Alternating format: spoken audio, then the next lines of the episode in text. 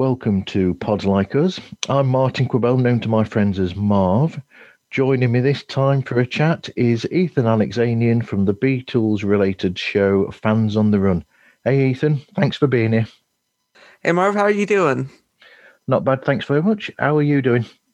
Uh, this is one of the first few times I've actually been on another show that isn't my own. So I'm I'm excited. I'm a little nervous. First time I've actually been talked to about my show. I, th- I thought it would have been mentioned in some of the other shows you've been on, like when they was Fab, and uh, you've been on Two Legs as well, I believe. Yeah, I, I have been on Two Legs. The episode may be up whenever this goes up, but it is not out as of yet.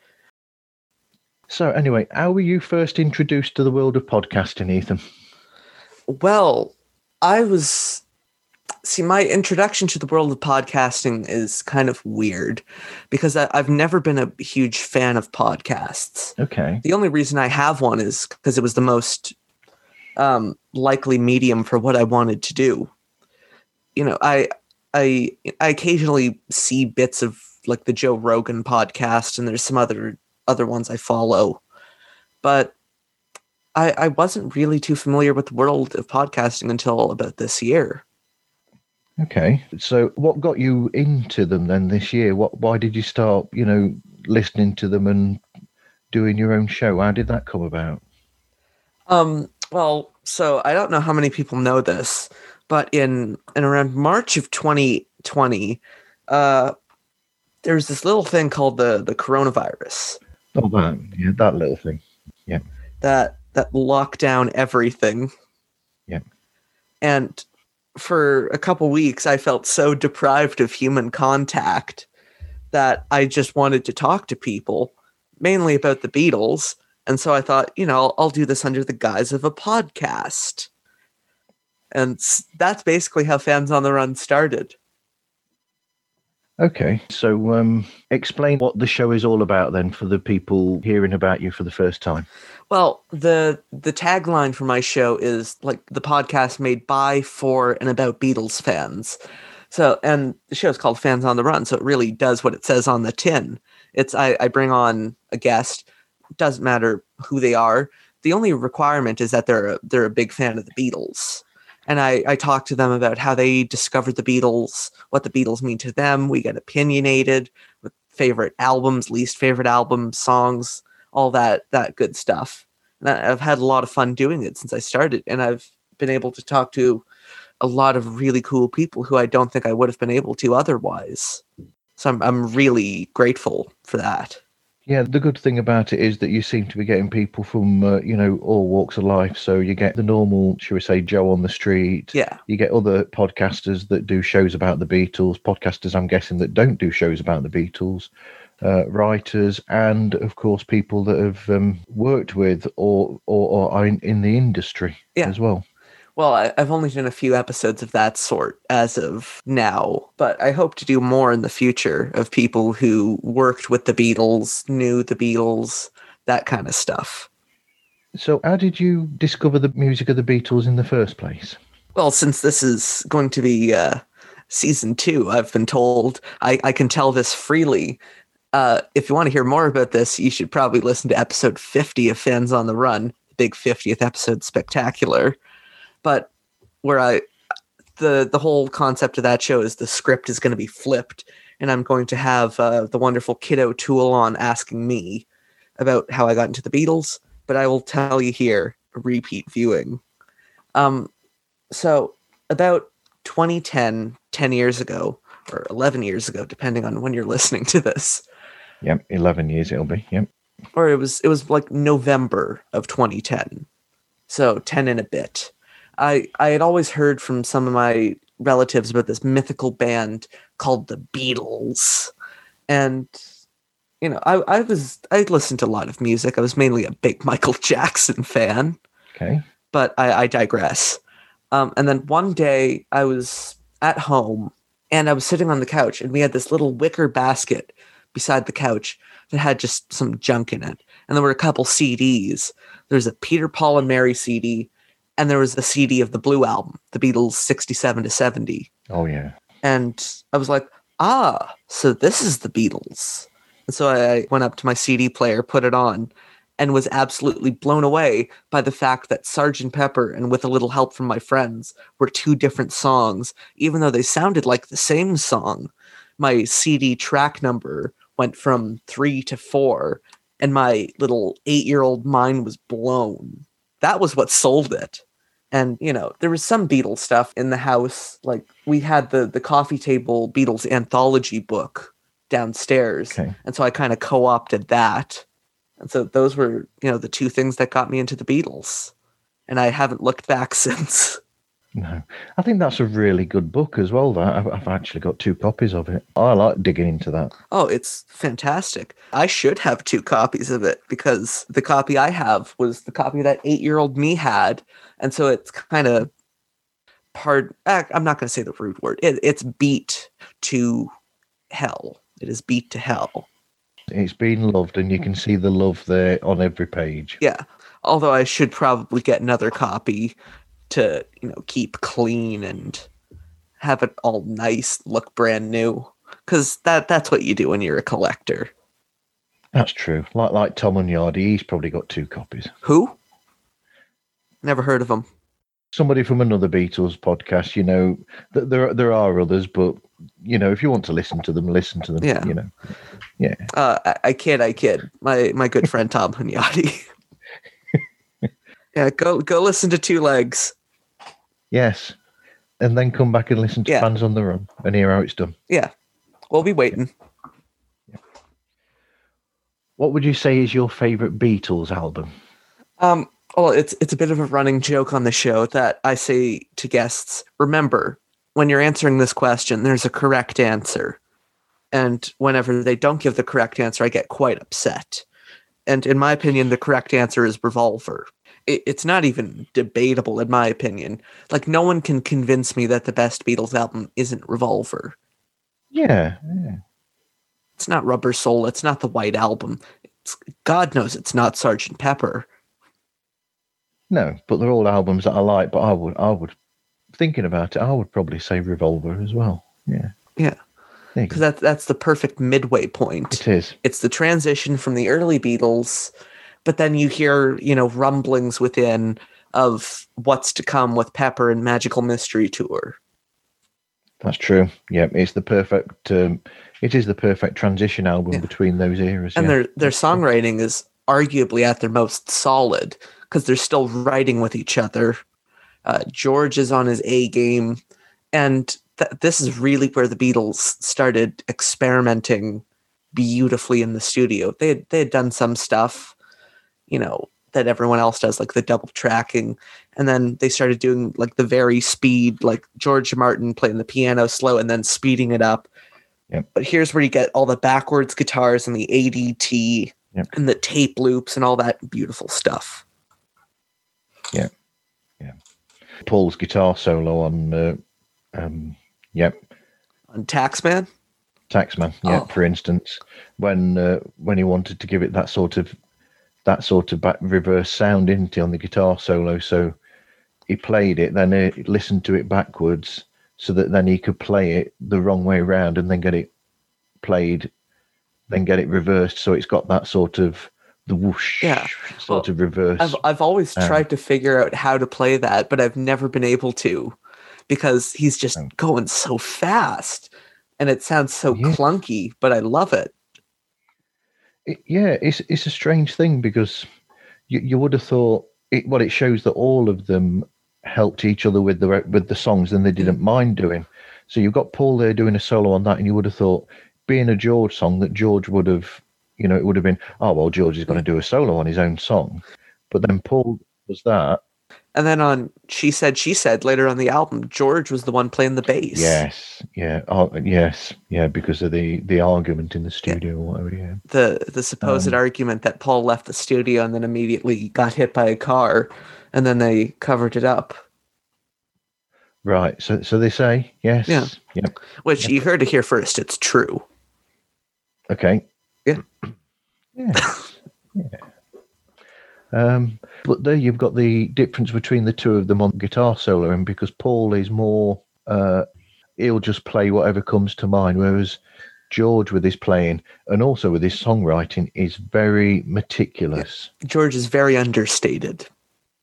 Yes, absolutely. He always thinks things out. He doesn't just go for it. That is not something, that's not a sentence that I think could be used to describe Paul McCartney. No matter how much I love the man, thought out is not a word I would use to describe his output. Absolutely. Yeah, I, I would go along with that. So, who is your favorite solo Beatle? Ooh, that, that that's actually a toughie. Um, I usually like to say George. Um, it, I I can tell you who it's not. It's definitely not Ringo. No. Um, I like I like some of John's solo output. I feel like George had the best stuff overall, but McCartney had more. And so you had the chance for more good stuff. So I, I think it's going to be a tie between Paul and George. Yeah. Although best solo album, I will undoubtedly say is All Things Must Pass, even if it is kind of a, a generic answer. I don't think it can be topped. No. And of course, as I say to a lot of people, that the the sad part of all of this is that we've only got so little from Yeah. John to be able to pick from. To, to think if he had lived another 40 years, what other solo John Lennon albums we might have gotten. Absolutely, that's true. And and how much better would well how would Milk and Honey have sounded if they'd have actually had time to work on the songs more rather than them being those initial recordings? Yeah. Imagine if Milk and Honey was finished. Yes, definitely. Yeah. Yeah. So, are there any standout moments in the shows that you've recorded so far and put out? Standout moments. Okay.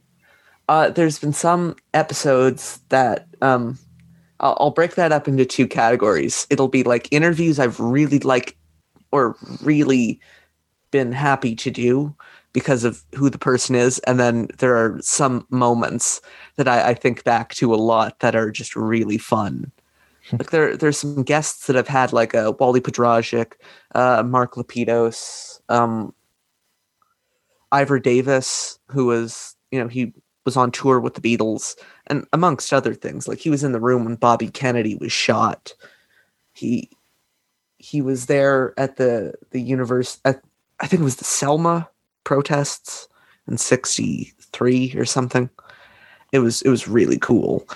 Um, and one of the moments I was listening back to the other day of something that I just really enjoy was I was listening to the episode with uh, my friend Sam Wiles, Yeah. and um, it, it's the closest it's closest it's devolved into a shouting match where I'm just uh, I'm not going to say the words because I know you have to censor them out, but we he starts insulting some of my favorite Beatles songs, and some expletives get thrown around uh, freely, and I I really like that episode. Yeah, yeah. I'll, admit that I like um, I like the fact that you you are both. Um, I've said this to to Sam as well. The fact that um, because you're both the ages that you are, and I don't mean that in any Yeah. you know, what's it way, you you come at the uh, the subject in a different way because we're sort of seasons. I mean, I mean, I mean, I've been listening to the Beatles since since birth, so that's a long time.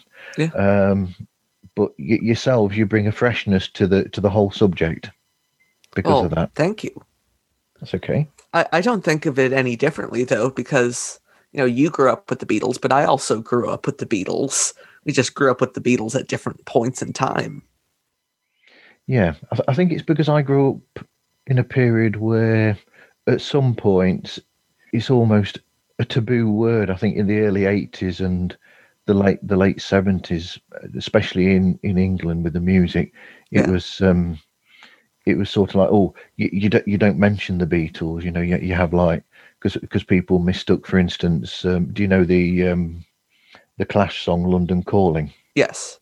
Yep, where they talk about phony Beatlemania. Phony that- that. Beatlemania has been in the dust. That's right, you know, and and they're they're on about and people took that the wrong way and didn't realise that it was about something. It wasn't about Beatles themselves. It was about the whole, you know, the whole what came afterwards. Oh, these are the next Beatles, and these are the next, and this, that, and the other. And it was sort of saying, look, that music's then. You can still listen to it. This is now, and that's what it was all about. But people sort of took that as well. You know, the punk thing is y- you ignore the Beatles because they they they're, they're back then and this is now, and you shouldn't be even listening to them. And so there was that sort of thing going around back then. which which is funny when you look back on it because with some of those groups you realized how influential well the beatles have been influential to everyone but the beatles had a lot more of an impact on the punk scene than i think some people realize um I, I you know one of the biggest defenders i've actually heard in some arguments of the beatles even though he doesn't like the music very much is john lydon johnny rotten Yeah. saying like he doesn't like the Beatles, but you are stupid if you say that the Beatles don't matter. And you know, you hear the Beatles' influence on bands like the Jam and some of those other early 80s, late 70s bands. Well, the Jam. I mean, Start. You wouldn't have Start if you didn't have Taxman. Exactly. It's the Yeah. same bass line. It's the same bass, basically. Oh man, I love the Jam. So, what are your favourite albums then by the four different Beatles? Is it cliche to say All Things Must Pass is my favorite George album? No, not at all. No.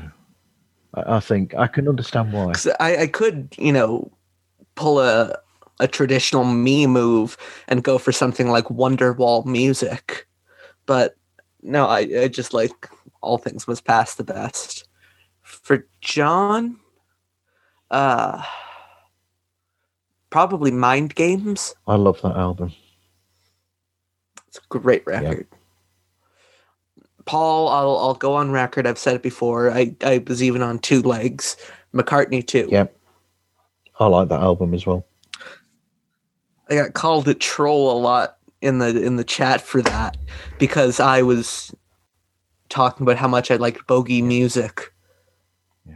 I I loved it when uh, I, th- I I don't know whether I said it to you or to somebody else when I went to uh, see Paul at Birmingham live about four or five years ago, and he did. Uh, th- it, suddenly, he started doing temporary secretary, and it, it was amazing Yeah, when he did that. I I think you might have told me, but I same experience here. When when those synth notes started, I was just like, "Oh my god, is he Yes, doing this?" Yeah. he hasn't done coming up in like 30 40 years but temporary secretaries in the I set know. list All we need now is for for for Brian or Rusty to say to him, "You know, next gig, can we do bogey music?" that would be awesome Dear, yes, it would. i i would pay an immeasurable amount of money to see him do bogey Yes. music Yep. And I th- I think he's made a mistake by not touching one of these days. see i'm not crazy about that song it's uh that was also why i got trashed because i put that in waterfalls at the very bottom of my rank Now, waterfalls, I think, um, I think he would have done better to have changed that up a bit, uh, and not necessarily have done it the way that he did. And in some ways, it's it, it's a bit of a dragger of a song as well. It's it sort of goes on in a way, Yeah. and uh, so it needed a slight tempo change to lift it, and. Um, yeah, a, a rearrangement probably with different instruments and make it more of a band thing, or I don't know. uh, I, I'm trying to remember if it was the B side or not. I because I, I much prefer the B side of that single. Check my machine. Now, I think that Check My Machine and Secret Fr- Friend are brilliant. I love those two.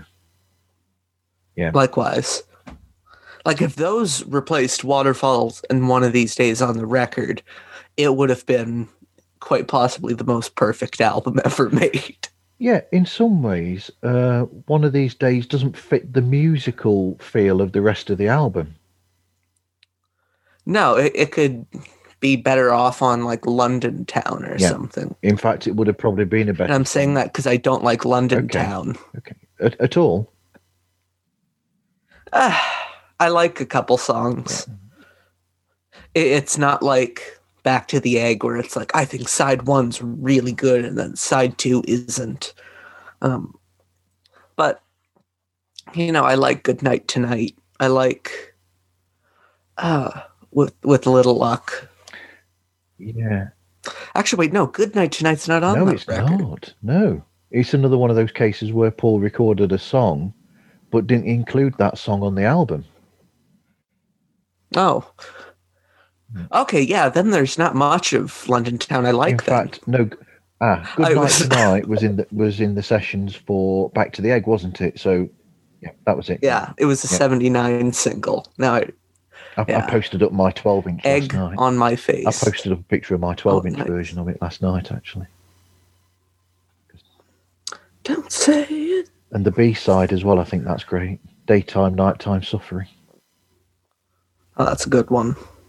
Yeah. I, I just realized I didn't give a Ringo pick Okay. yet. Uh, mm, uh, Good Night Vienna. That's a great. That's a good record. It is. And it makes a change from everybody picking the obligatory self titled Ringo album. Well, that was Yeah. intentional. But um, I like Beaucoups, Beaucoups of Blues as well. See, that that's. I, I feel embarrassed because I'm kind of unfamiliar with his solo career for the most part. Not unfamiliar. It's just, oh, I don't listen to stuff that much. Uh, that's the the country one. Yes, it is. Yeah, where they wrote songs specifically for him, and th- basically they recorded it all before he turned up, and he put voice vocals to it. Yeah.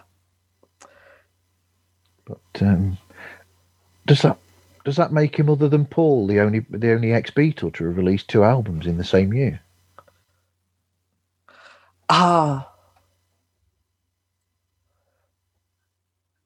I think that. Well, actually, wait. Which year did Paul put two albums out? Did- or what two albums were they? Didn't Red Rose Speedway come out Oh, yes. Earlier in the yes. year, and then Band on the Run was later that year. Yes. Yeah. Yeah. Yeah, yeah. you're right. Wow, I'm getting knowledge out there. Um Now, I I don't know if Ringo did did Sentimental Journey and Beaucoups Beaucoups a Blues both come out in 70 or did one come out in seventy? They were both in 70. Then I guess he is. So, Sentimental Journey would have been around. Was that March, April? Oh, actually, technically, John did too. I think Okay. because I think Life with the Lions and uh, Wedding Yeah. album both came out in '69. yeah. But you could also throw in Live Peace in Toronto. Wow. that also- That's three albums in a year. Actually, I'm getting confused. I don't know if it came out in '69 or '70. That would make two albums in 70, wouldn't it? If Life Peace in Toronto came out. Yeah. Either way, John's at two, possibly three. George is slacking. George George is slacking. You know, he had that five year break where he just, you know, made Shanghai Surprise. Yes. I wish he'd have released a soundtrack for that. In Do a you? way. Because number one, I would have liked to. I would like a copy of the, the song. Is it uh, Breath Away from Heaven? Is it? I'd, li- I'd like a Oh, copy of the version of that where he's got Lawrence on it. That's on the Yeah. Shanghai Surprise soundtrack. That that is isn't available. You must be crazy. I I like the title song. That's that's that's about as far into the movie as I can get. Okay. Y- yes, I've never seen the film.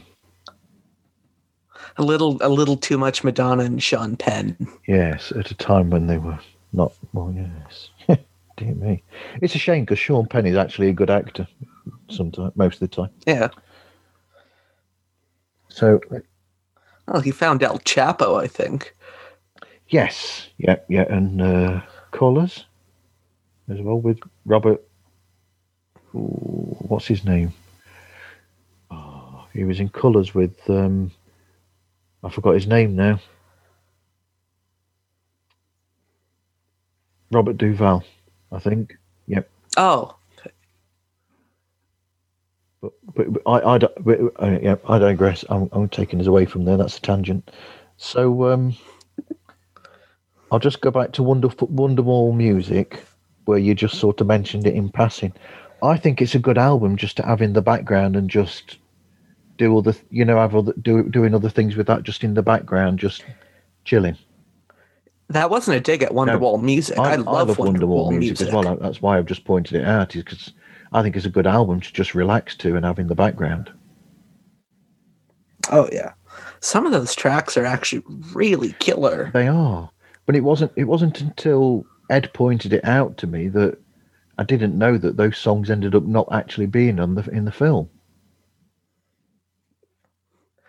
Uh, the the one that I th- I think is the best, and it's only on the you know remastered deluxe versions, is the the Remo Four in the first place.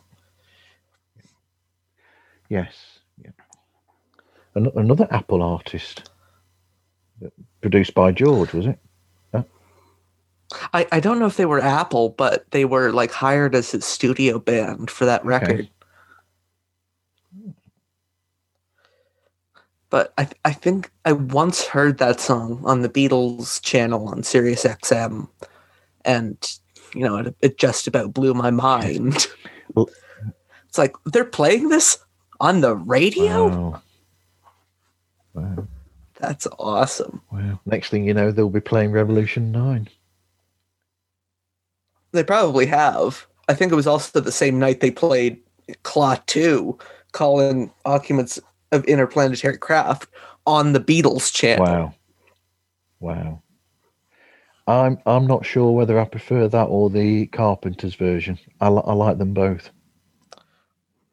Klaatu all the way, Canadian. yes. There you go. They they weren't the Beatles. They were another band, by the way. No, Klaatu's good in their own Absolutely. right. So when you're getting ready for each show, what research do you do in preparation for the chats with the people that you talk to? Um, it's it's funny to say. I actually don't do a whole lot of research. I, I don't invite a lot of guests that I don't know at least something about. And for the normal questions, or for like normal people and normal questions, there's not much research you can do because it's it's like an opinion show, and it's people's own personal stories. That's true. So when you're doing the show, do you have a set uh, pattern of what you ask, or is it just natural and flowing, and you just come up with the questions as you're recording? Um, I wish I could say it was completely natural and free formed, or I, I try and keep it as loose as I can. But I will admit, Your Honor, I, I do use a set set of questions for each episode. Although I, I kind of tailor that to whichever guest it is, and I add more on top of that, and I, I try to keep it um, loose in the way that whatever follow up question I have usually relates to what the guest last answered. Okay, so looking at the guest, then uh, you've already explained about why you asked them to come onto the show and the reasons for why you pick them. How do you actually get the guest to take part in the shows? Well, it's a lot of it is this wonderful thing that we like to call Facebook because a lot of them are on there. and so I, I don't even hesitate a lot of the time. I just send them messages like, hey, or, well, I say it now and it sounds unprofessional, but I, you know, write up a, a nice message explaining what the show is, why I think they'd be a great guest. And, you know, if they have any questions, please ask me. And nine and a half times out of 10, they say yes right away. I don't know why.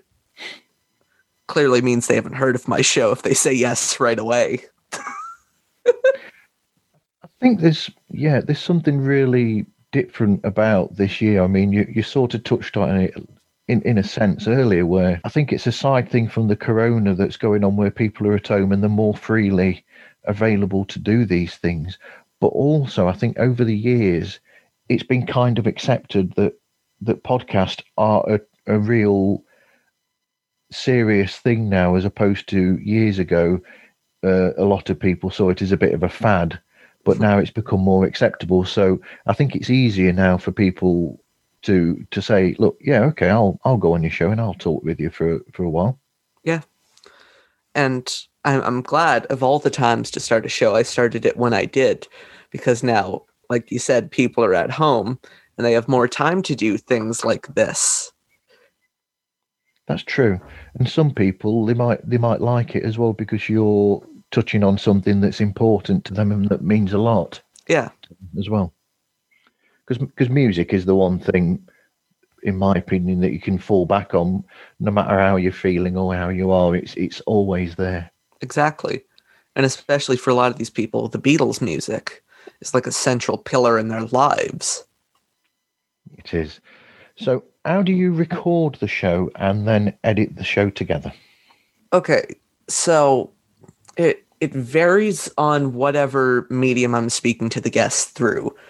Uh, some of the time I record through Zoom. Yep. Some of the time I record through a service called Clean Feed. Um, usually, what I do is I, I try and get the cleanest audio possible from the guest. Sometimes they record on their end and send send it to me.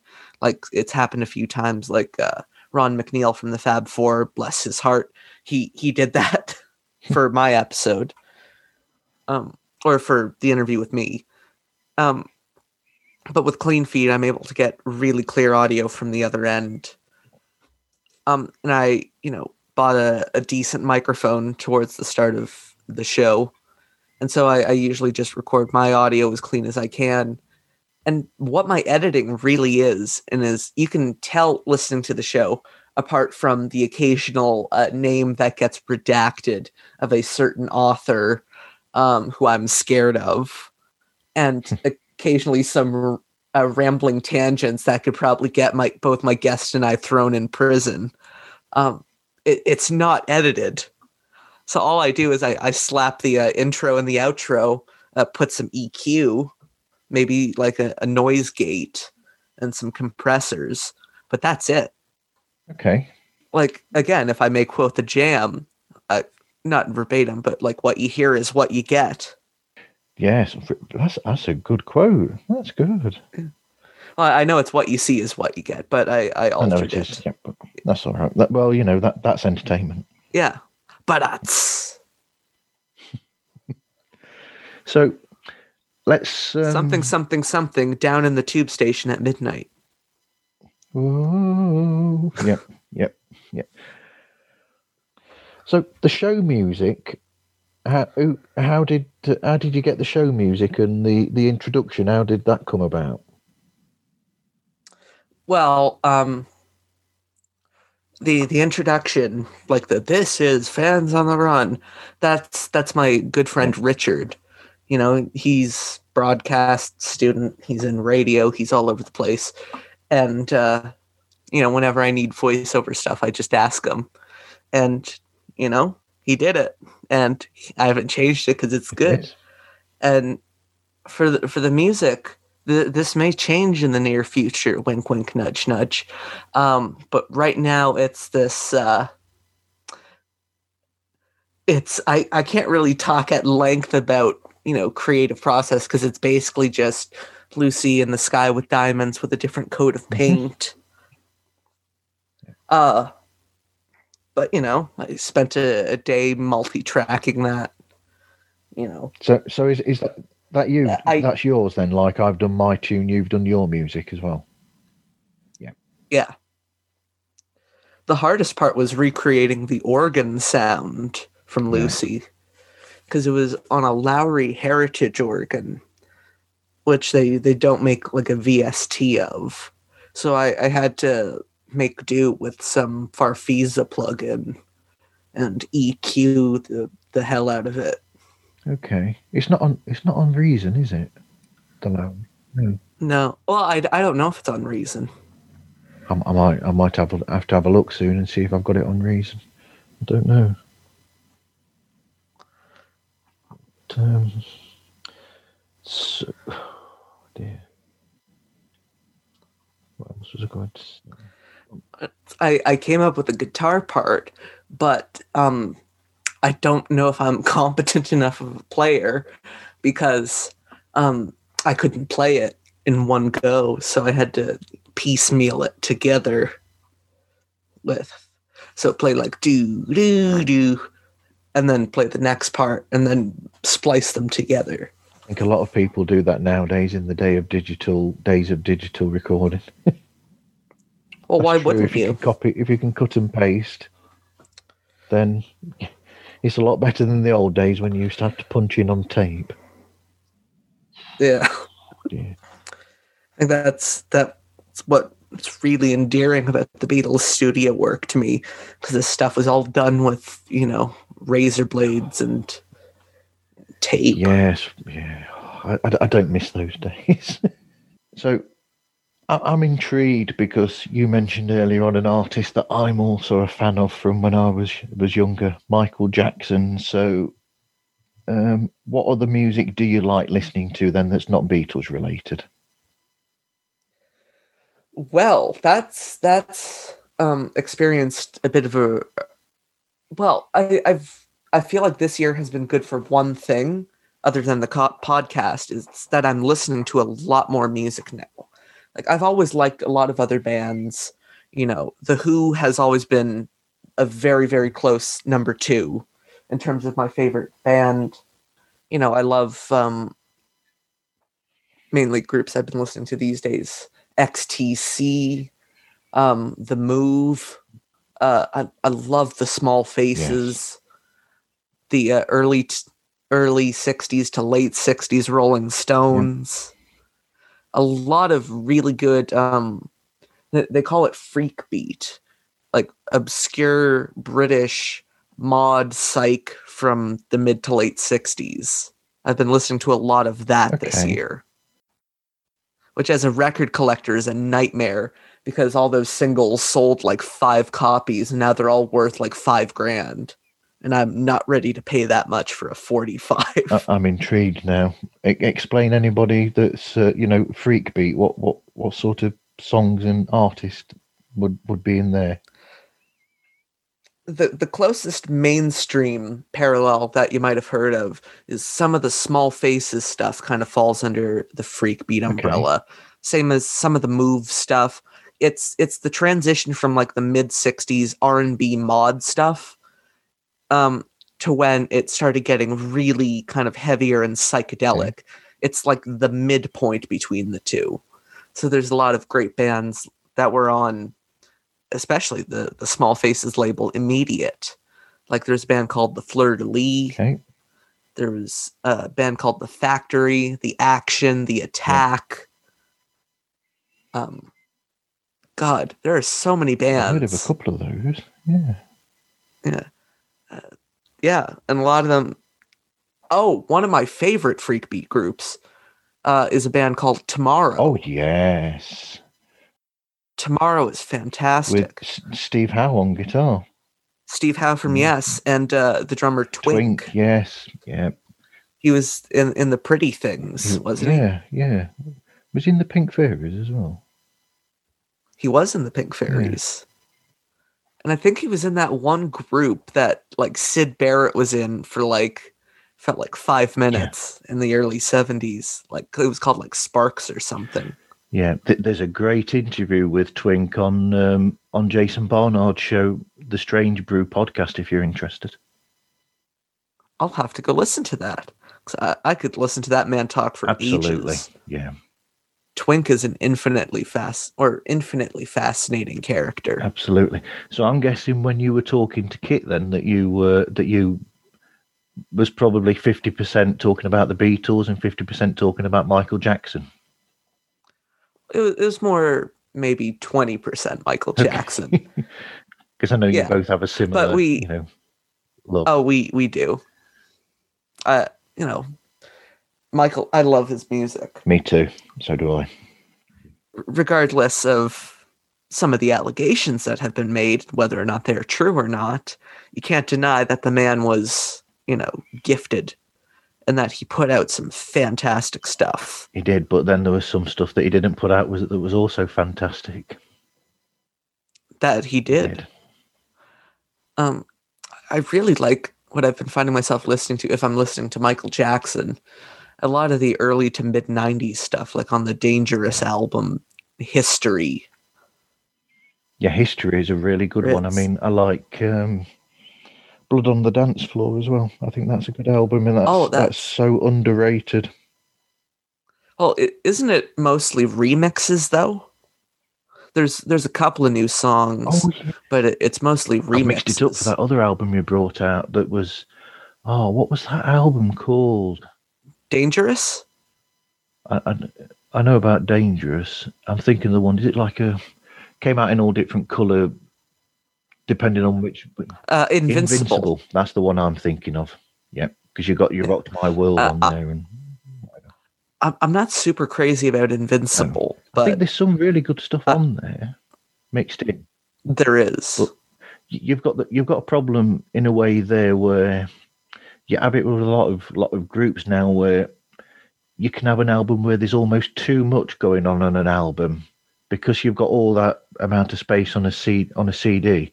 It's almost like the compactness of the old days with a with a vinyl album where you only had 30 minutes or so to be able to fit onto both sides. It's almost like that was a nice compact size.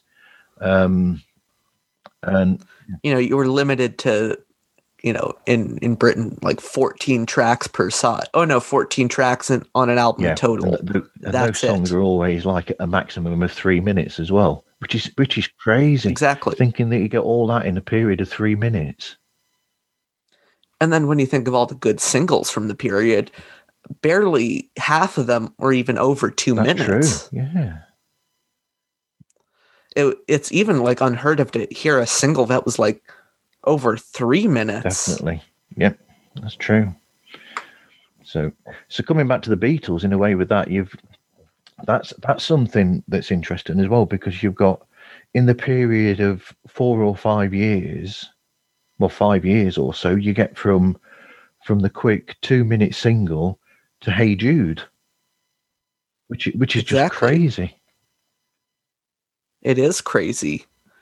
Especially when you like look at earlier that year, the single like Lady Madonna was still like two and a half minutes or so. Absolutely.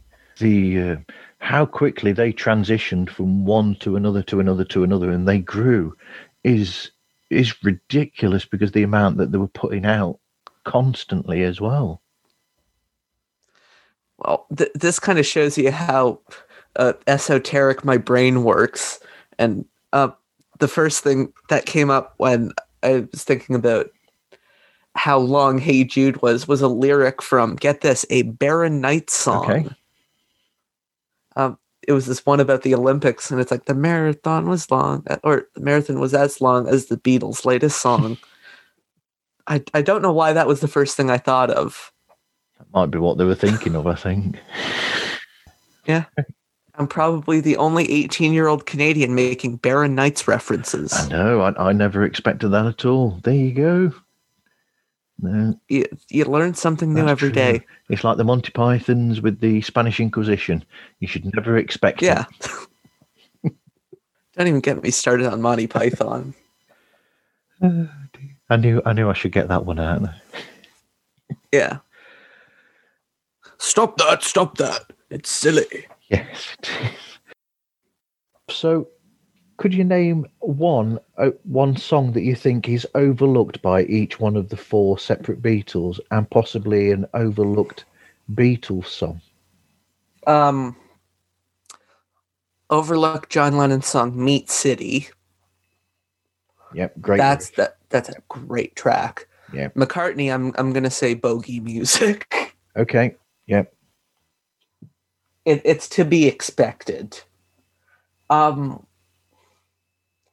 underlooked George song.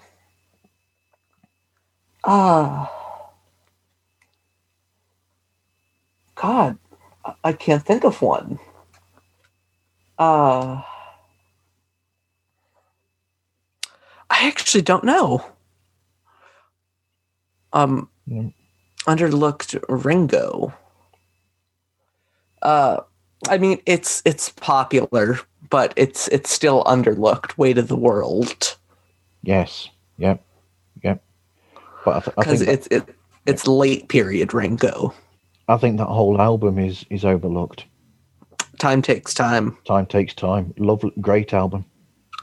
and um, underlooked Beatles song. It's all too much. Oh, Although it, it's hard to say there's an underlooked Beatles song, considering there's about 586 podcasts about the Beatles. Yeah, j- just a few.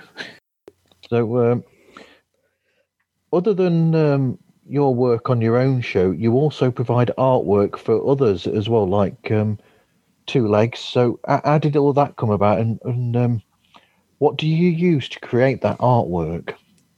Well, it, it started off with, you know, Andy Nichols reached out to me, good friend Andy.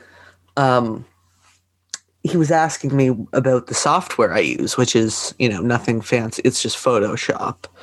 Okay, um and he was asking me like how do i you know do this and i just offered you know i'll i'll, I'll just do the thumbnails you know it's no skin off my back okay, and you know i did i did them still doing them cool. Anyway, other other than your own show, you are also now a co-host on the show when they was Fab, and I've I've had I've had Ed Chen as a as a previous guest already about that. So, so how did that come about? Um, it came about kind of uh, long story short. Um, I had appeared on When They Was Fab twice, talking about the anthologies or the the TV broadcasts, and um, you know, uh, Lonnie was uh, you know gone for a period of time with with the show, and uh, Ed was looking for a, a temporary, you know, fill-in, a temporary secretary, if you will. Um, and I was one of the, I think, one of the people he asked, and so I was free. Uh, yeah, and I just did it, and then Lonnie came back, and you know, like one big happy family, I I didn't leave. You know, squatters' rights. Yep, I'm here now. I'm not going anywhere.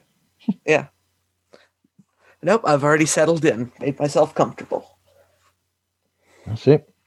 You've, you've put the cushion on the on the chair, and you, you're stuck there now. Exactly. It's got your name. It's got your name written on the back. I've nailed the chair to the floor. Yes. So And I've nailed the cushion to the chair. that's good to know. That is good to know. So, do you think things have changed slightly with with when they was fab since since you've joined? Um, I don't really know. I think they. I, I'm speaking as someone who you know is on episodes. Um, all I know is I just have fun doing them. Okay. I, ju- I just mean, do, do you think it changes the dy- the dynamic where now that you've got three people in there, does it? You think it um, makes it more of an interesting and uh, I don't I don't really know how to to explain it. No, I, I get what you mean. Um, Yeah. I think so. I, I don't know if it's better, but it's you know a, a different dynamic with the with the three of us. And then there's still episodes where it's just Ed and Lonnie, and then there's episodes where it's Ed and I. Ed Ed is the only constant. Ed will be here long after both of us are gone.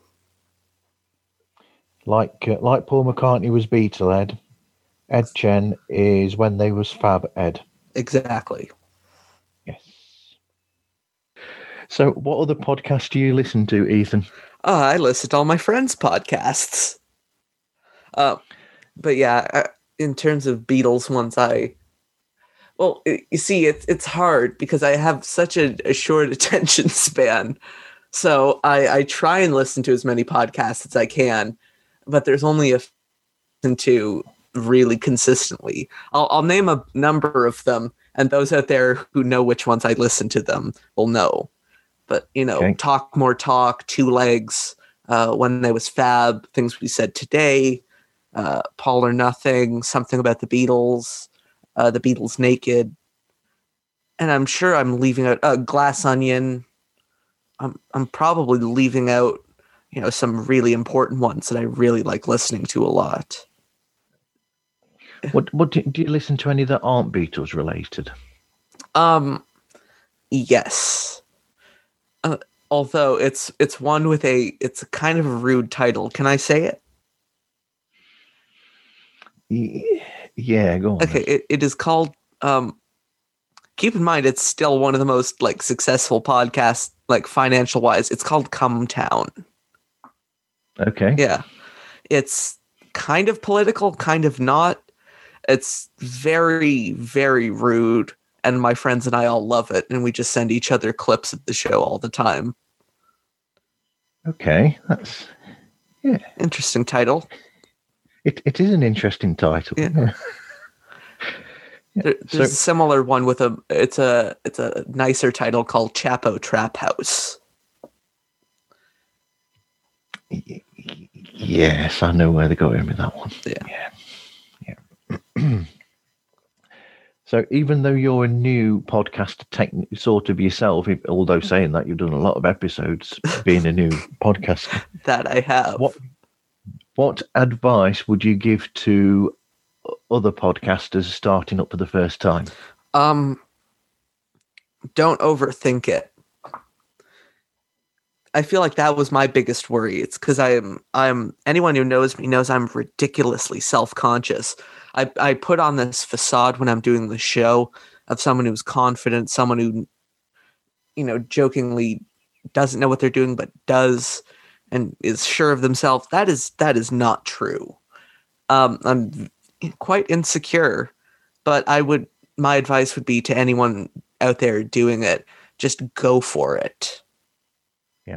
That that's that's the best advice i can give just go for it That is great. don't advice. think twice that's yep, yep. Just go for you it. You won't know if it'll work until it you, you do it And when you've got the money, get get some better equipment, a better microphone, Oh, that- and whatever. Just use what you've got at the moment, and then yeah, and try and like another piece of advice i give to people is um look into like software like uh, Zencastr or i i use clean feed because it's free but to try and improve the audio quality all around okay. What's what software, by the way, do you actually use when you're editing the show together? Um, this is embarrassing because I have a lot of really good software at my disposal.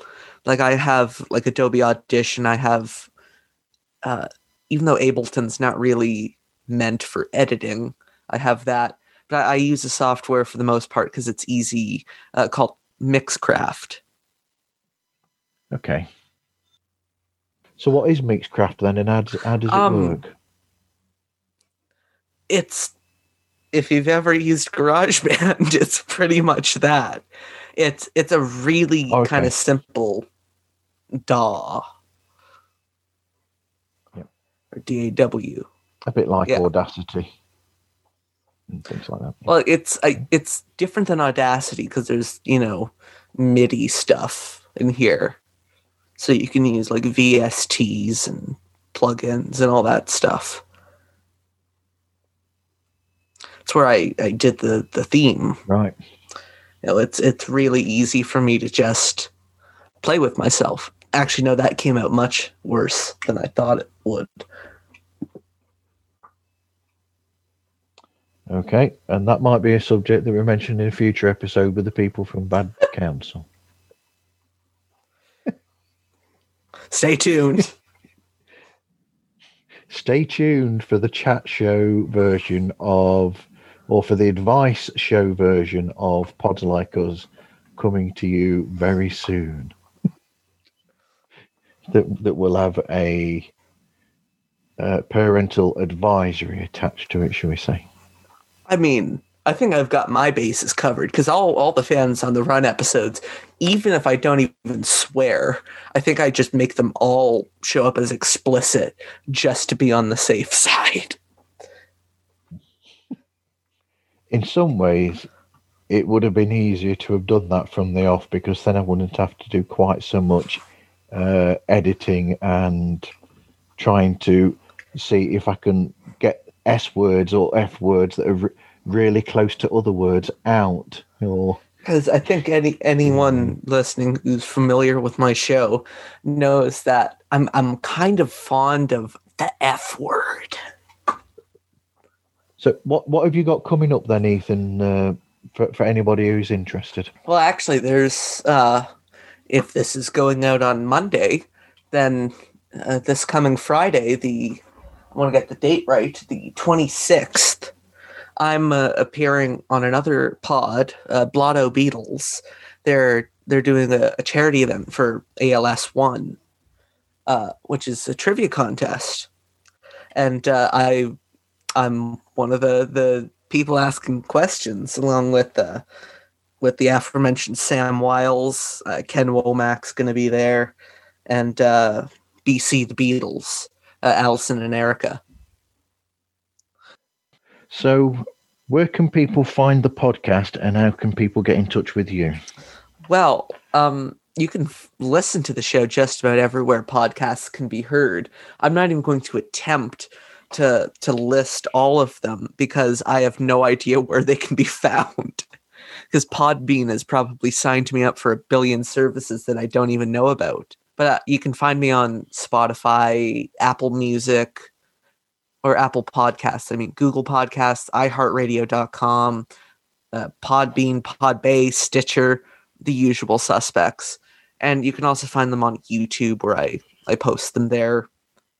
And I also, you know, you can find me on Facebook, the Fans on the Run podcast, Twitter, um, Instagram. I, I really like because I'm able to post all the uh, artwork I do for the shows, all the the because I, I love doing that for each episode, doing a custom cover of whoever it is inserted into a, a Beatles album or single sleeve or solo album or single sleeve, whatever it is.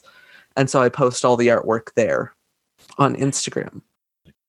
I think it's fun when you do that. Actually, Oh, I, I love doing it. it's much like I, I like the pun that you've got with the title of the uh, the show as well. Well, I didn't come up with the title, so I, I have to admit No. that. Go on then. Who came up with the title? Well, I, I had him on the show. There's a collective of fans called the Fans on the Run. They they go Okay. around from like Paul McCartney concerts. They follow him around on tour, and you know they're they're a bunch of wonderful people. And kind of the main guy involved is a guy named Ricky Glover, and Ricky is you know a very sweet man. And I I had him on Fans on the Run, and we kind of you know cleared the air in in a sense and I said, you know, sorry for stealing the name. And he said, after, you know, we're all just fans on the run after all, which is mm-hmm. true. That's obviously not one of the twelve episodes I've listened to so far. Okay. Okay, I need to, as with most of these shows, I need to listen to all of the shows and catch up. Well, I mean, I, I have put out a lot of episodes, so I, I can't blame you. No. No. I, I wouldn't listen to all of them. This is probably the worst thing a guy with a podcast could say. It's like, I don't blame you for not listening to them all.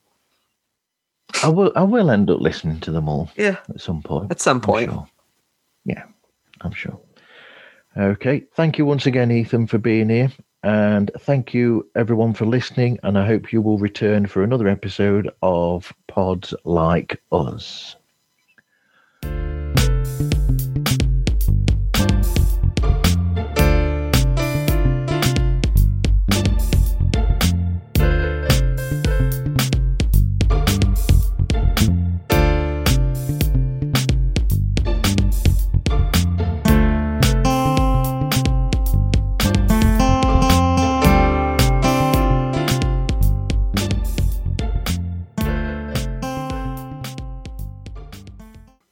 Won't put that in the show then, shall I? Yeah. oh, yeah. What What's your favorite Rush album?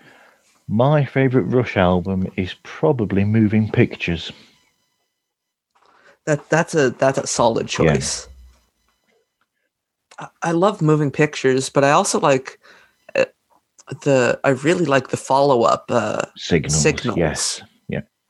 and some of the one of my favorite Rush albums is actually uh, a couple from the early '90s, uh, "Roll the Bones," and uh, the one after that, "Counterparts." Yes, I love both of those albums. And Counterparts was interesting. I mean, you wouldn't know, but when that came out, it was a surprise to people as well because you'd had the you'd had the the Roll the Bones, and before that you'd had Presto, and then suddenly um, Counterparts, you, you've got that searing. It's just all Oh, yeah. all out Borderline, borderline grunge. grunge just starts the album fabulously and it just flows beautifully from one song to the next and it's it's it's it's, it's a perfect album I, I can't remember what the first song on the album is. Is it is it "Stick It Out"? yeah i think i think it might be That that's a song from the album that always sticks out to me. No pun intended. Yes, pun intended.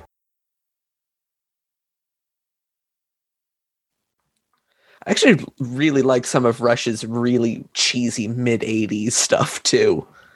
I, I like the mid 80s but then again i started i think my first album i bought with by them was grace under pressure i think Okay, although it might have been hold your fire What?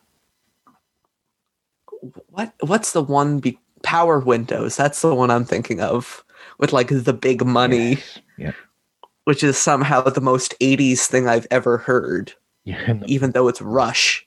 and the most 80s video they've done as well No, the most 80s video is the one for Time Stand Still. Oh yes, with uh, with that beauty. yeah, but but it's got oh. But saying that you you've Yeah, got but a, you've got that. They're in front of the green screen and the And, uh, camera's moving can tell around. It's oh, it's terrible effect on there. But you've got behind all that though, you've got that beautiful vocal from from Aimee Mann on there. Yeah. Plus, it's it's a solid Oh, song. absolutely, yeah. And It's it's typical mid 80s Rush. it is, but the amount of different bits that they get into that song is incredible. You know, all the different changes Uh, and everything in there. Rush is like one of those those like I'll say like prog ba- or prog rock bands that you either love or you hate. Yes. Like some people, you know, either love or hate. Yes. Uh King Crimson. I love King Crimson. Me too.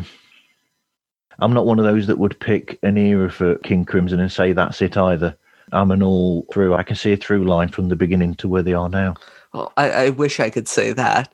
I'm more so a fan of the like early King Crimson stuff, like the first two or three albums. Okay. Mainly like the Greg Lake stuff. Yeah.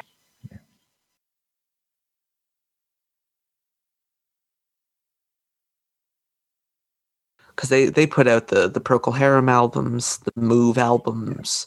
I think like some of the early Joe Cocker stuff. Yeah. But but you've got acts like that where Chris Blackwell. I think in a way, I think he. Who, who, you know, for people listening, Chris Blackwell was the man behind Island Records. So. Mhm. I think with him, I think he was really clever in that he picked picked artists where he knew he'd got artists like you know with Traffic, you've got you've got Steve Winwood, so you know you're going to have the odd it single with them anyway. Yeah. So it's almost like he had a perfect 50-50 where he'd say, right, we've got the experimental this side, but we can make, but we can keep going with that because we're getting the money from, you know, oh, we, we've we've made we've made a fortune with Paper Sun, or or whatever. Well, same thing with same thing with Immediate Records. You know, they were able to put out a lot of bands that wouldn't have been on labels otherwise. But Andrew Loog Oldham was raking in the money from the Small Faces stuff, and uh, like Chris Farlowe P.P. Arnold, and you know, like Amen Corner. Well, that, that's that's a good, that's a good, um uh, yeah, that that's good what you've just said really because you know with with the small faces, you've got another band there where they write the hits, but they also aren't afraid to to do the experimentation. I mean, Og- Ogden's is, is an oh absolute incredible piece of work. You- Well, you have the whole side B being, uh, you know, the the they call it like a fairy story narrated by uh, Stanley Unwin. Yeah. Yeah. Are you sitting comfy, ball two square on your body? Then I'll begin. Stanley Unwin. I remember Stanley Unwin Yeah. from a Gerry Anderson series called The Secret Service. Wasn't he in uh, a lot of the Goon stuff too? He might have been. I don't know. I'm not super familiar with with the Goons, but I, I think I remember hearing that. He might have been. I mean, it would have fitted in well there with, with Spike and Yeah. and uh, and Harry and Peter Sellers and Michael Bentine. He'd have fitted in there perfectly. Oh yeah.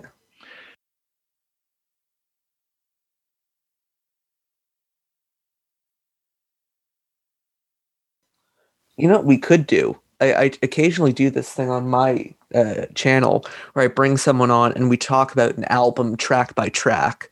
And I, I've wanted to do the Moves first album for a while, but I haven't found a willing subject.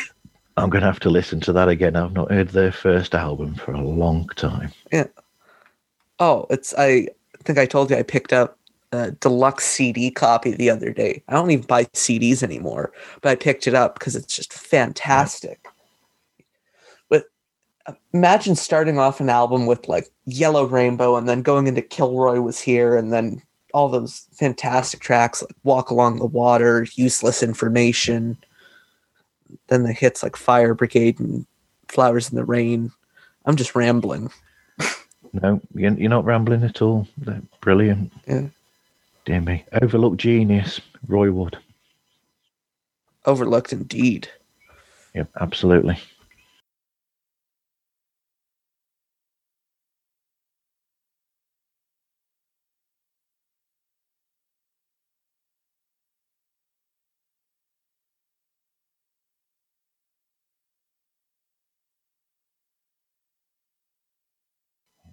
Brilliant.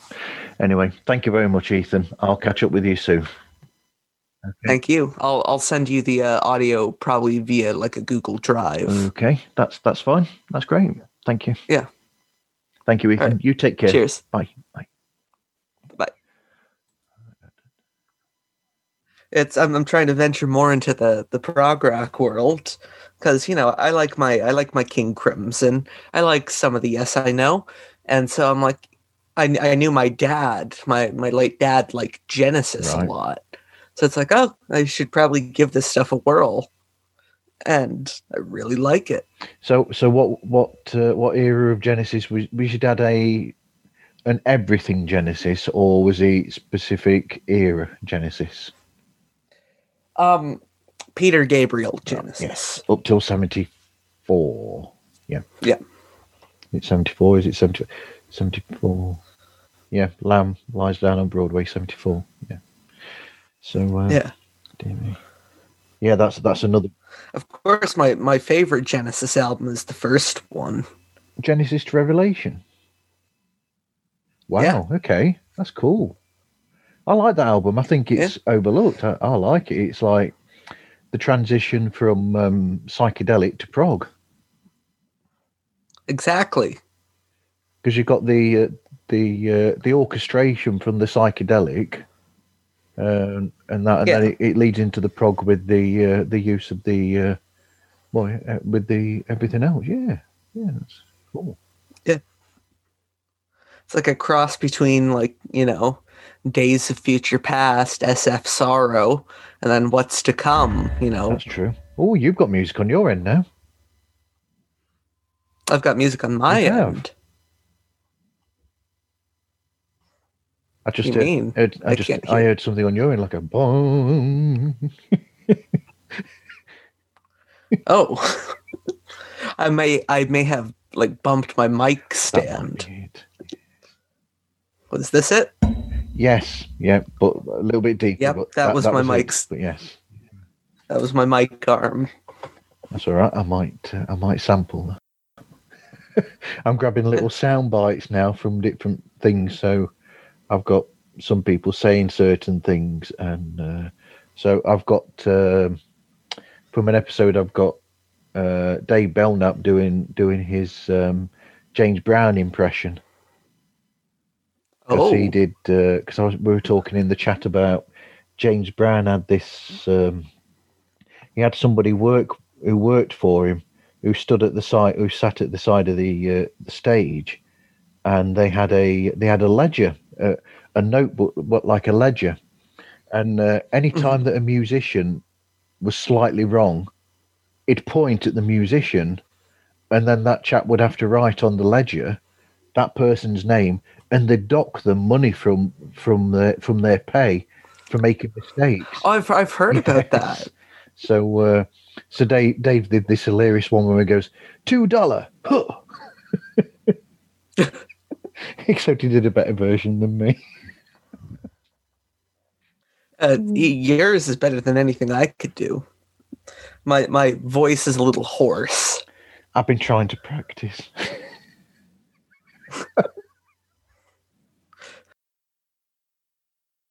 Really? so we ended up with with about two and a half hours of footage that I've got to trawl I've got to trawl through to make an episode out of now. That that's yeah, Oh, I, know. So wow, I, d- I don't want another one of those for a while.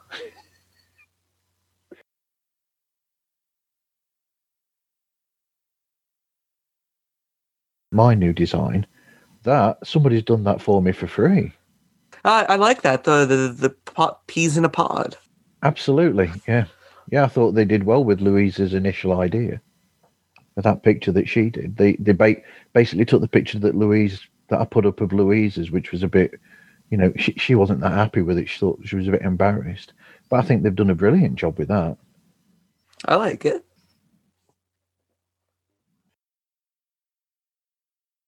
Oh, I, I know a recent find that a recent find that I thought thinks brilliant is that um, Winter of Discontent. Have you heard that yet? I I've heard of it. Okay. I it's the one that goes through the Nagra reels of the Get Back sessions, right? Yes, it is. Yeah, yeah. Oh, He's, he's on episode four, and he's still on day one. Because I put something up about it, and he said, "Oh, trust me," he says, "You're still on day one for episode eight. Oh wow. It's like, wow, he's he's that's going to be a long running series. Oh, he's giving himself room.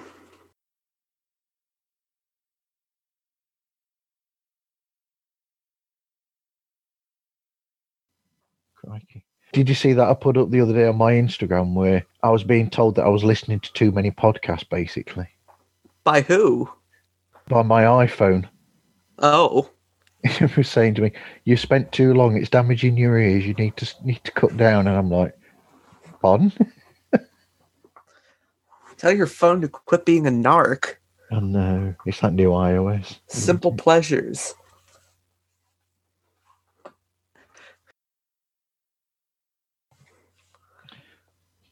So, where were we going then?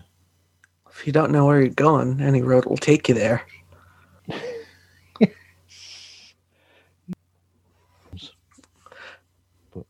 Would you put electronic sound at number one?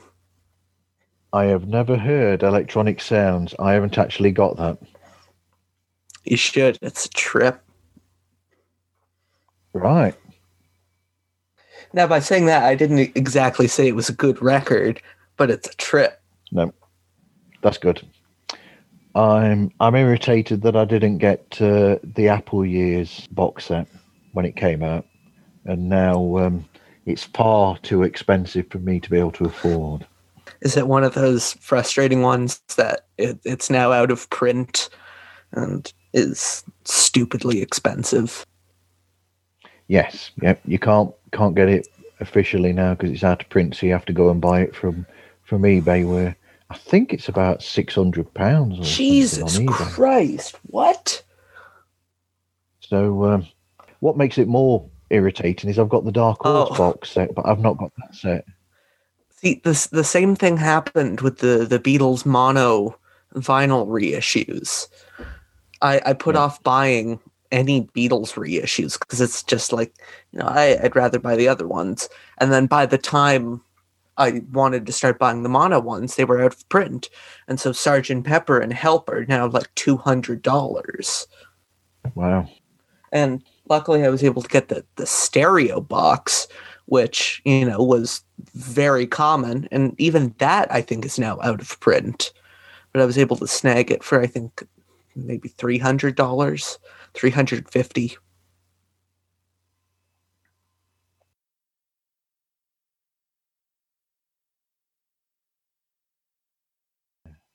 We're going off on tangents here, aren't we?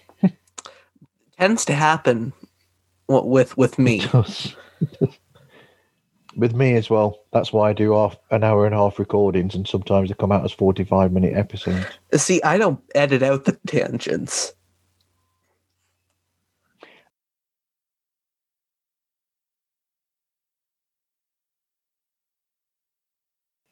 Yes, yeah. I'm, I'm, I'm wondering whether or not to broach the subject of the move and, uh, and Beatles, and I mean uh, Birmingham, the Birmingham scene of the The, the sixties. Brumbeat. Yes, I'm of the opinion that in some ways that the Brummy um, scene was more varied than the Liverpool scene. I, I'd say so. Birmingham produced. Uh, I'd say uh, like the Beatles. Liverpool had the Beatles, and you know they also had you know Gerry, R.I.P. Uh, they had Billy J. Kramer, Cilla, but you know Birmingham had the Move. They had the Moody Blues. They had the Idle Race. And then they had Black Sabbath. That's where I'm going. Yeah, and Led Zeppelin. Really? Well, you've got um, uh, Robert Plant and John Bonham. They're both Oh yeah. they're both Birmingham lads. Ah, So you you've got the the half of Led Zeppelin, shall we say? I Yeah. suppose. Yeah.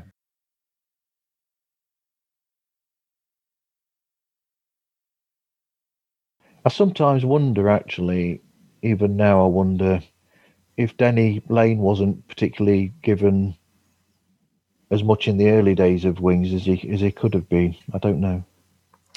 I, I guess that's just a what if. Yeah, because I seem to think that you know, I would only smile was a good Yeah. song. Well, could you imagine what Wings could have been like if they weren't just the Paul McCartney band? Yeah, absolutely. Like if if like Jimmy McCulloch had more songs. Yeah. Yeah. Yeah. Definitely. Yeah. And I've I've always wondered what would have happened if Hugh McCracken had have said yes to joining Wings. That would have been interesting. We need Paul to come on and do these shows so that he can answer all these questions. Yeah. Well, it seemed like he was getting close last year with all the promotion for McCartney 3. It's like he's doing anything. Yeah, I, th- I think he should go on. You know, when they was fab, and and then he could go on fans on the run, and that'd be a bit, it'd be a bit meta, that wouldn't it? Really? Although it'd be weird, you know. Hey, hey, Paul, how did you first discover the Beatles?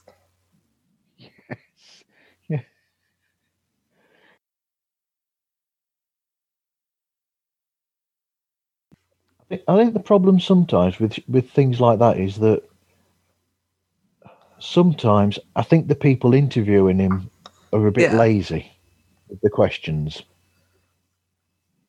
and uh, you know I think I think they, they need to do their own work a bit and think.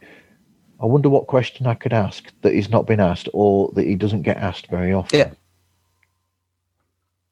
Just to just to almost like catch him out and get something different from him. You, you occasionally see it happen. Like Yeah. the the interview with Chris Rock, I feel was pretty refreshing.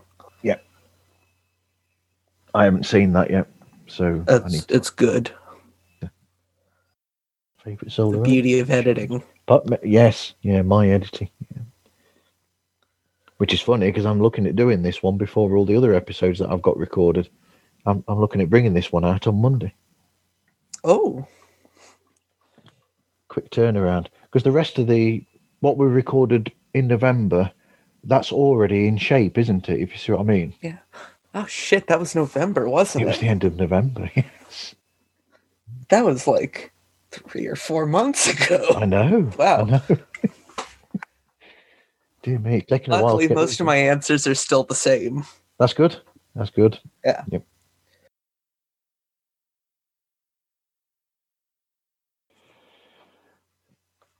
So we've already got because we asked, asked back then about your details, where to find you, uh, blah blah blah blah blah blah blah. of course, because it's blo- blo- Conestoga. Blotto Beatles, where that it, it does exactly what it says on the tin. Like fans on the run does exactly what that says on the tin. Exactly. There you go. Yeah. I mean, my my parents like the Beatles. Um you know, they aren't as crazy as I am, but my mom actually went to a, a Paul McCartney concert with my dad while she was pregnant with me. Okay. And apparently the first time I kicked was during Live and Let Die. I'm not surprised with all those fireworks going off. Exactly. Especially, it was, I think it was Madison Square Garden, so you know all the fireworks going off indoors. Yes, I had the same thing in Birmingham. That was an indoor indoor uh, venue, and but when he st- when he did Live and Let Die, I thought, blimey, I've I've never seen fireworks indoors. Yeah, It was it was quite something. it was quite something. Uh, that something might be a fire hazard. I know. And then three years later, I went to see Iron Maiden at, at an indoor arena, and they did fireworks in their their performance as well, indoors. I mean, since you're in Birmingham, might have had to call the fire brigade. See the building start to really burn. Ooh, Ooh, I wonder if that ended up in the diary of Horace Wimp as an entry. ah, just a load of useless information. Absolutely. I'm glad it's not Christmas every day. Something, something. See my baby jive. That is a really good song. That is really That is. yeah. I, I I've also been listening to Rock and Roll Winter quite a bit. yes Lately. Yeah, I, I've got that on. I have that on my Christmas playlist every year. Well, that's- that song. That's a good. That's a good one. Um, Also, Birmingham bands. I forgot Slade. Yes, also- Slade. Yeah, In Flames. Yeah. Yes, Exa- well, I've been trying to find that movie, but it, it's I can't seem to find it. you know, you're going to make me look now, aren't you? wonder if I can find it somewhere. Oh, look, you've got me looking there. You know, if this goes in, it goes in the eventual show. This is going to be really fascinating. I, I would have thought. I, I checked the other day because I, I don't even buy that many like DVDs anymore. Like, if I can buy the Blu-ray, I will. No, I know, I know what you mean. I'm the same. What's this one like? I found it in the states for you. Oh, What? What? Slade and Flame. Slade in Flame DVD. It's a, it's a double set with a CD with it. Oh, where is it?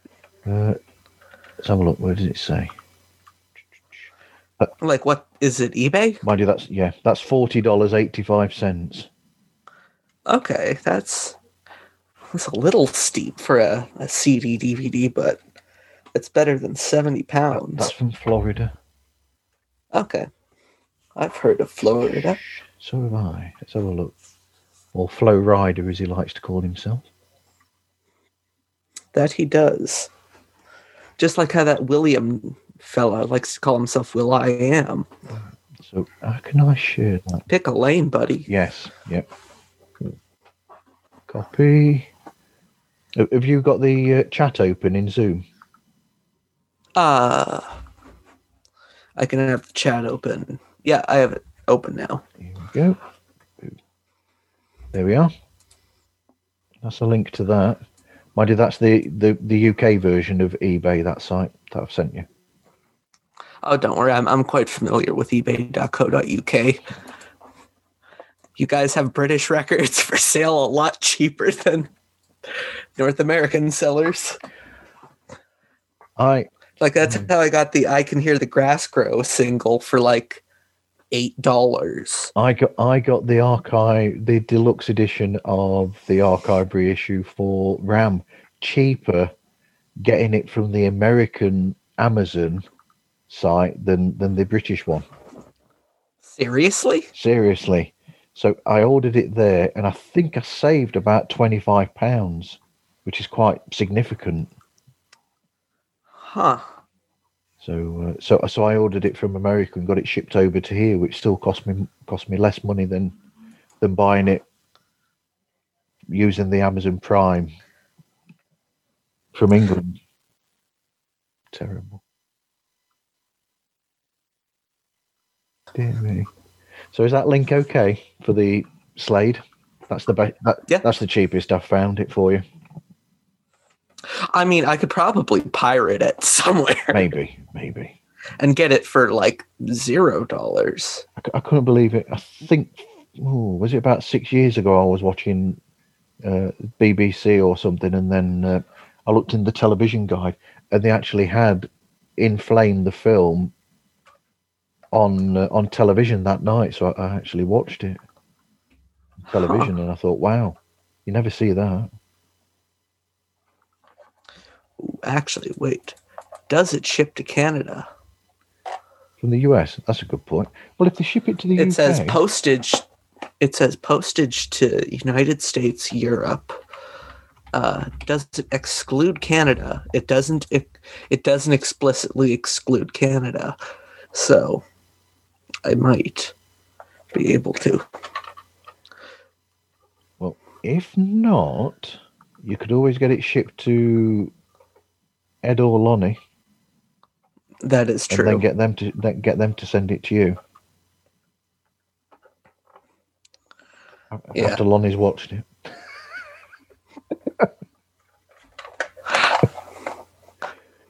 I'm I'm not sure what Lonnie would think of, or what Lonnie thinks of Slade. Well, I'm, gonna have to bring that up in the next episode. it's a good idea. Hey, Lonnie, have you ever seen the 1975 film Slade in Flame? Yep. No, Ethan, I, I, I don't think I have. It fits well in a in a show all about the Beatles. Yeah.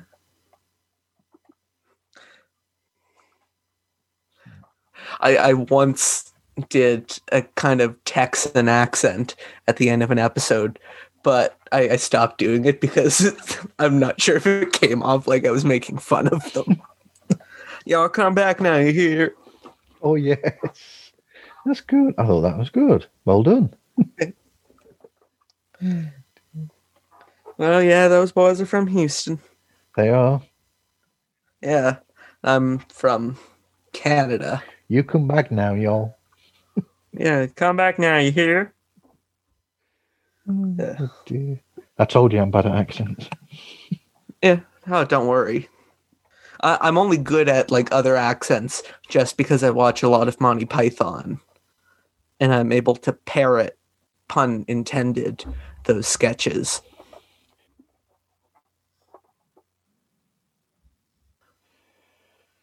Hopefully, Zoom will come through and not do what it did with the previous one that I've got to re-record all my dialogue for because it speeded me up. Luckily, I've never had to do that. When it's done the conversion, I'm speaking like somebody that's from um, from uh, New New York or something, where they talk really quickly. It's, it's like I'm on speed or something.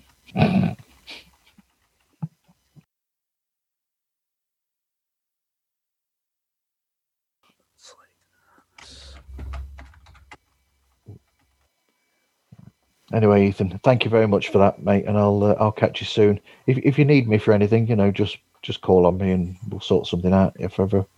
Sounds good. Okay. I, I enjoyed chatting with you again. You too. It's great chatting with you. You take care, Ethan. Thanks for this. You too, Marv. Thank you, mate. Cheers. Right. Bye. Bye bye. So, um, let's have a look. I hear that congratulations are in order for because you're now a member of uh, the What's going on? When there was sorry, sorry, I'm trying to go from one question to another. Oh no, I know. I'm just. I'm doing my alarmed bit. Excuse me, what? What? Congratulations for who? Congratulations! Why? You've won an award. Way! I win the award for most depressed teenager in my room. You win the award for most pictures going online that you've done on everybody else's Instagram pages. That that's true. Hi, Tom and Andy. Yes, and uh. Yeah. So what? Do you know what? We might as well go to that then.